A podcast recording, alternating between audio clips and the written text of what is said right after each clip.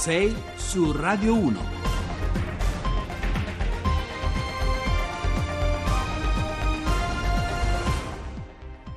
Ben trovati a 6 su Radio 1, buongiorno, lunedì 12 marzo, sono le 6 e 7 minuti al microfono con voi Giovanni Acquarulo, apriamo questa settimana lasciando che una storia di cronaca si faccia spazio e pretenda il suo spazio dentro i lunghi approfondimenti che abbiamo dedicato alla politica e all'Italia del dopovoto, una storia che ci parla di intimidazioni criminali e di antimafia praticata sul campo e che sfugge alle comprensibili fibrillazioni delle forze politiche che invece sono alle prese con la partita, o meglio con con il rompicapo del nuovo governo. Ci torneremo anche noi sulla politica nella nostra terza parte perché in attesa delle prime tappe istituzionali vincitori e sconfitti mantengono ancora le carte coperte. Cercheremo allora di capire se le vecchie regole del gioco quella mentalità da sistema maggioritario che divide tutto in maggioranza e opposizione può reggere ancora in un paese che si è confermato diviso in tre. Ma poi parleremo anche di genitori e figli alle prese con i compiti scolastici, di Starbucks, il colosso americano del caffè che sbarca in Italia, a Milano, ed è una rivoluzione, una rivoluzione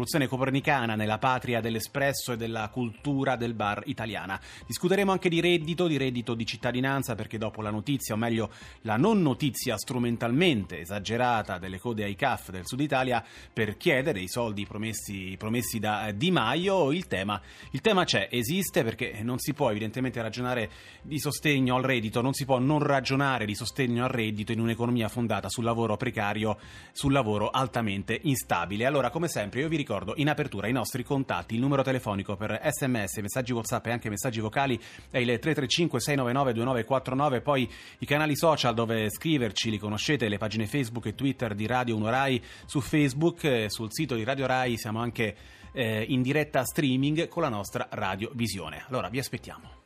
6 su Radio 1. Allora, ve l'abbiamo anticipato, la prima storia di oggi è una sorta di puntura di spillo molto, molto dolorosa, violenta, che buca la, la, bolla delle nostre discussioni intorno alla politica e ci sbatte davanti agli occhi un tema eh, colpevolmente dimenticato dalla politica, dalla campagna elettorale che è terminata dieci giorni fa. Parliamo di antimafia, di legalità, di controllo criminale del territorio e parliamo di un ricercatore che da tempo denuncia il fenomeno del capolarato nel Basso Lazio, lo sfruttamento dei migranti impegnati nelle campagne dell'agropontino, in particolare gli oltre 30.000 braccianti agricoli Sikh della comunità indiana che lavorano nella provincia di Latina. Pochi giorni fa l'ultimo atto intimidatorio ai suoi danni, l'auto eh, danneggiata con i pneumatici squarciati e il cofano e il vetro fatto a pezzi. Allora, questa mattina al telefono noi abbiamo Marco Mizzolo, sociologo e responsabile dell'associazione In Migrazione. Buongiorno e benvenuto. Buongiorno, buongiorno a voi. Allora, innanzitutto le voglio esprimere tutta la solidarietà mia e dei miei colleghi per quanto le è accaduto la settimana scorsa. Grazie mille, siete molto gentili.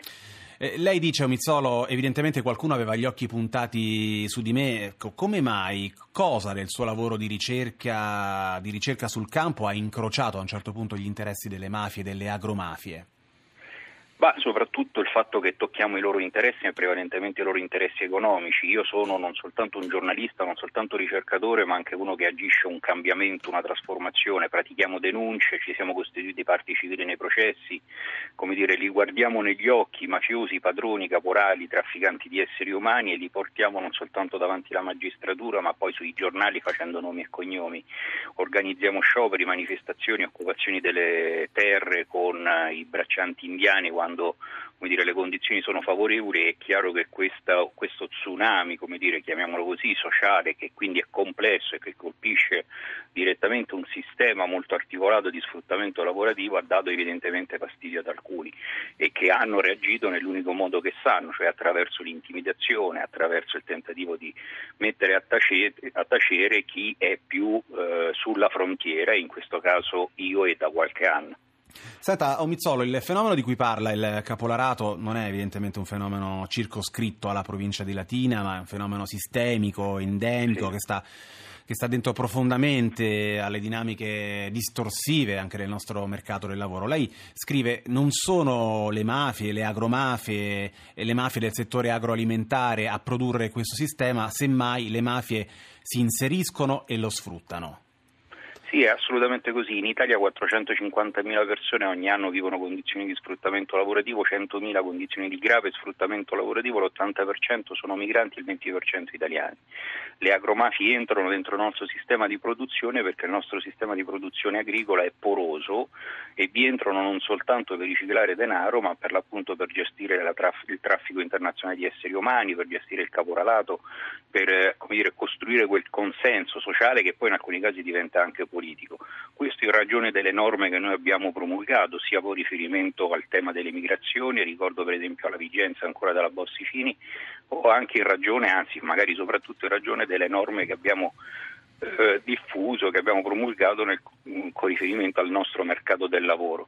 In più una disattenzione rispetto al fenomeno delle agromafie che viene considerato ormai superato e questo è stato il grande errore politico messo in campo, almeno fino eh, alla precedente legislatura le agromafie sono state considerate mafie di serie B, appunto mafie delle origini e non mafie contemporanee.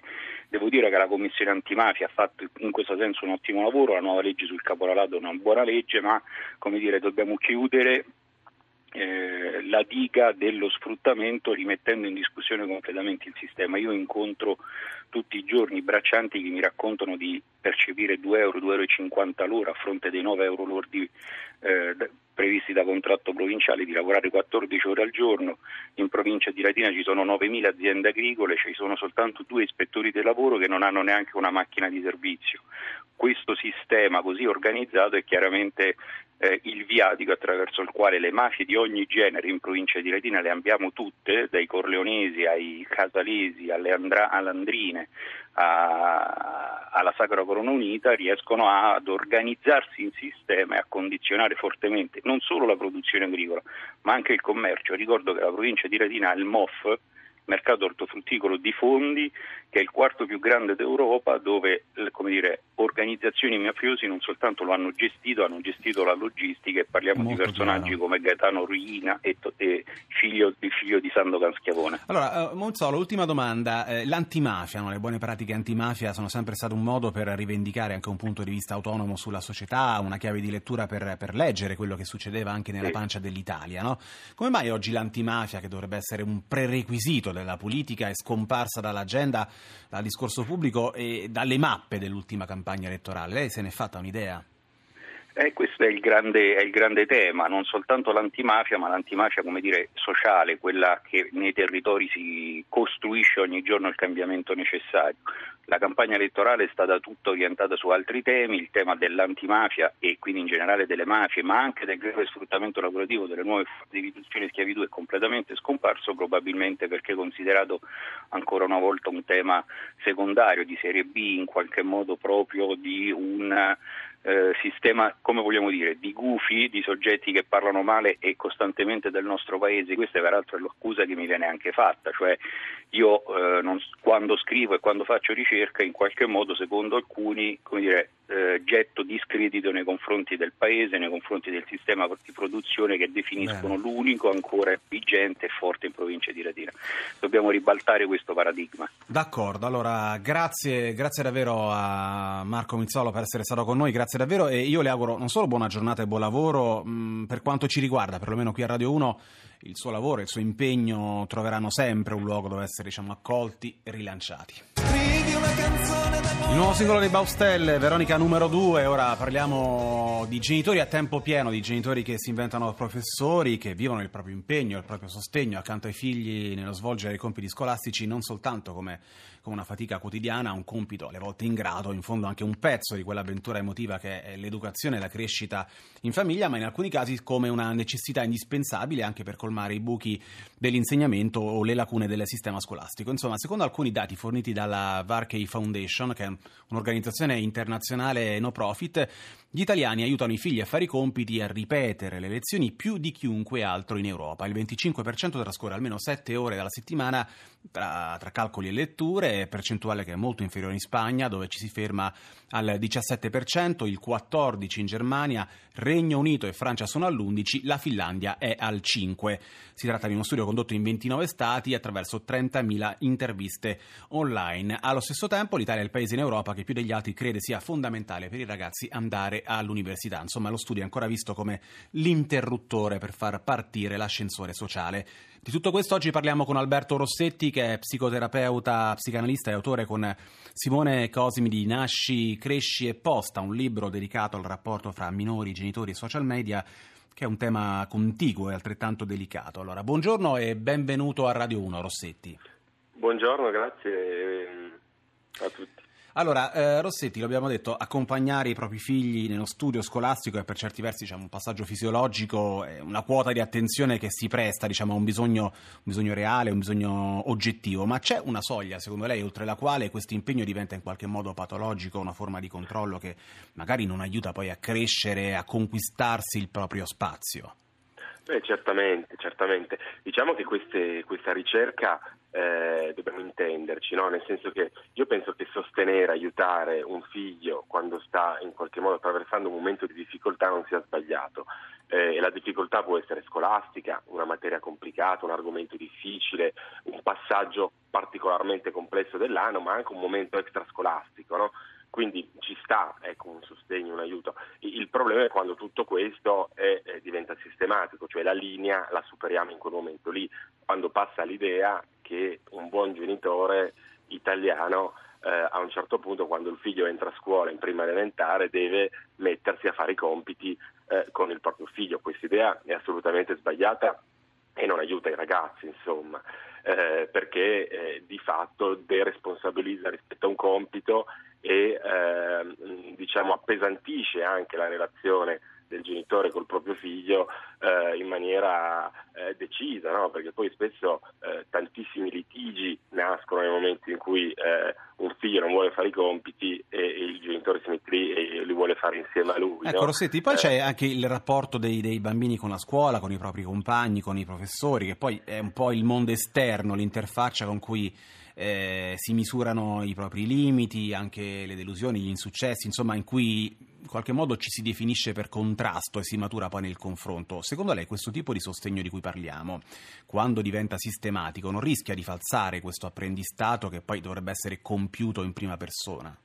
Assolutamente, lo falsa perché il messaggio che un genitore dà a un figlio mentre si siede di fianco a fare i compiti, ripeto in maniera sistematica, eh, sono due messaggi. Il primo, eh, il compito è troppo difficile, quindi l'insegnante eh, ha fatto male a darti questo compito.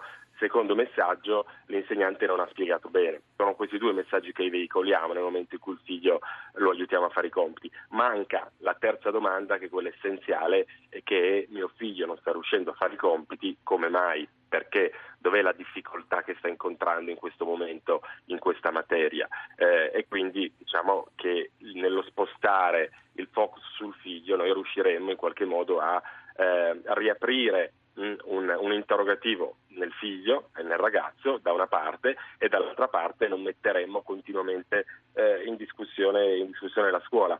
Questo filo, diciamo, eh, questa fiducia scuola eh, è sempre più in crisi e questo atteggiamento non lo va a migliorare, anche perché io mi immagino no, un genitore sì. che eh, sta, tutto a scuola, sta tutto il giorno a lavorare, torna a casa, deve anche mettersi a fare i compiti per il figlio, magari su materie che neanche ha studiato, che neanche conosce bene, quindi è davvero qualcosa che ehm, crea proprio un brutto, un brutto clima nel genitore che eh, pensa alla scuola in una maniera assolutamente negativa, mentre è lì che si rompe la testa sui libri cosa che dovrebbe fare il ragazzo. Ecco. Peraltro, eh, l'ultima domanda, abbiamo proprio 30 secondi, sì. ne abbiamo parlato spesso anche qui a 6 su Radio 1. Eh, in qualche modo sembra essere saltato quel patto implicito, l'alleanza fra genitori e insegnanti, che eh, puntualmente ora i genitori si schierano a difesa dei propri figli, contrapponendosi agli insegnanti. Secondo lei è una prospettiva sana in termini educativi, molto rapidamente? Beh, assolutamente no, assolutamente no. Non è sana, è molto pericolosa e ahimè tutta la violenza che si sta scatenando nei confronti dei, eh, degli insegnanti eh, ci, ci, ci, fa vedere che eh, questo è, è, un rischio di deriva. Nel momento in cui l'insegnante viene depotenziato, viene tolto dal suo ruolo, eh, diventa una persona come tante altre che per di più ha un grosso potere, quello di dare un voto in una società che dà tanto eh, peso alla prestazione, quindi è molto pericoloso. D'accordo, allora il tema mi sembra sia quello di come fare in modo che un figlio tocchi con le mani i propri limiti senza però un eccesso, un eccesso di porte in faccia. Grazie allora ad Alberto Rossetti, grazie ancora per essere stato con noi, ora c'è l'Onda Verde, noi torniamo subito dopo con le anticipazioni del giornale radio, restate con noi su Radio 1.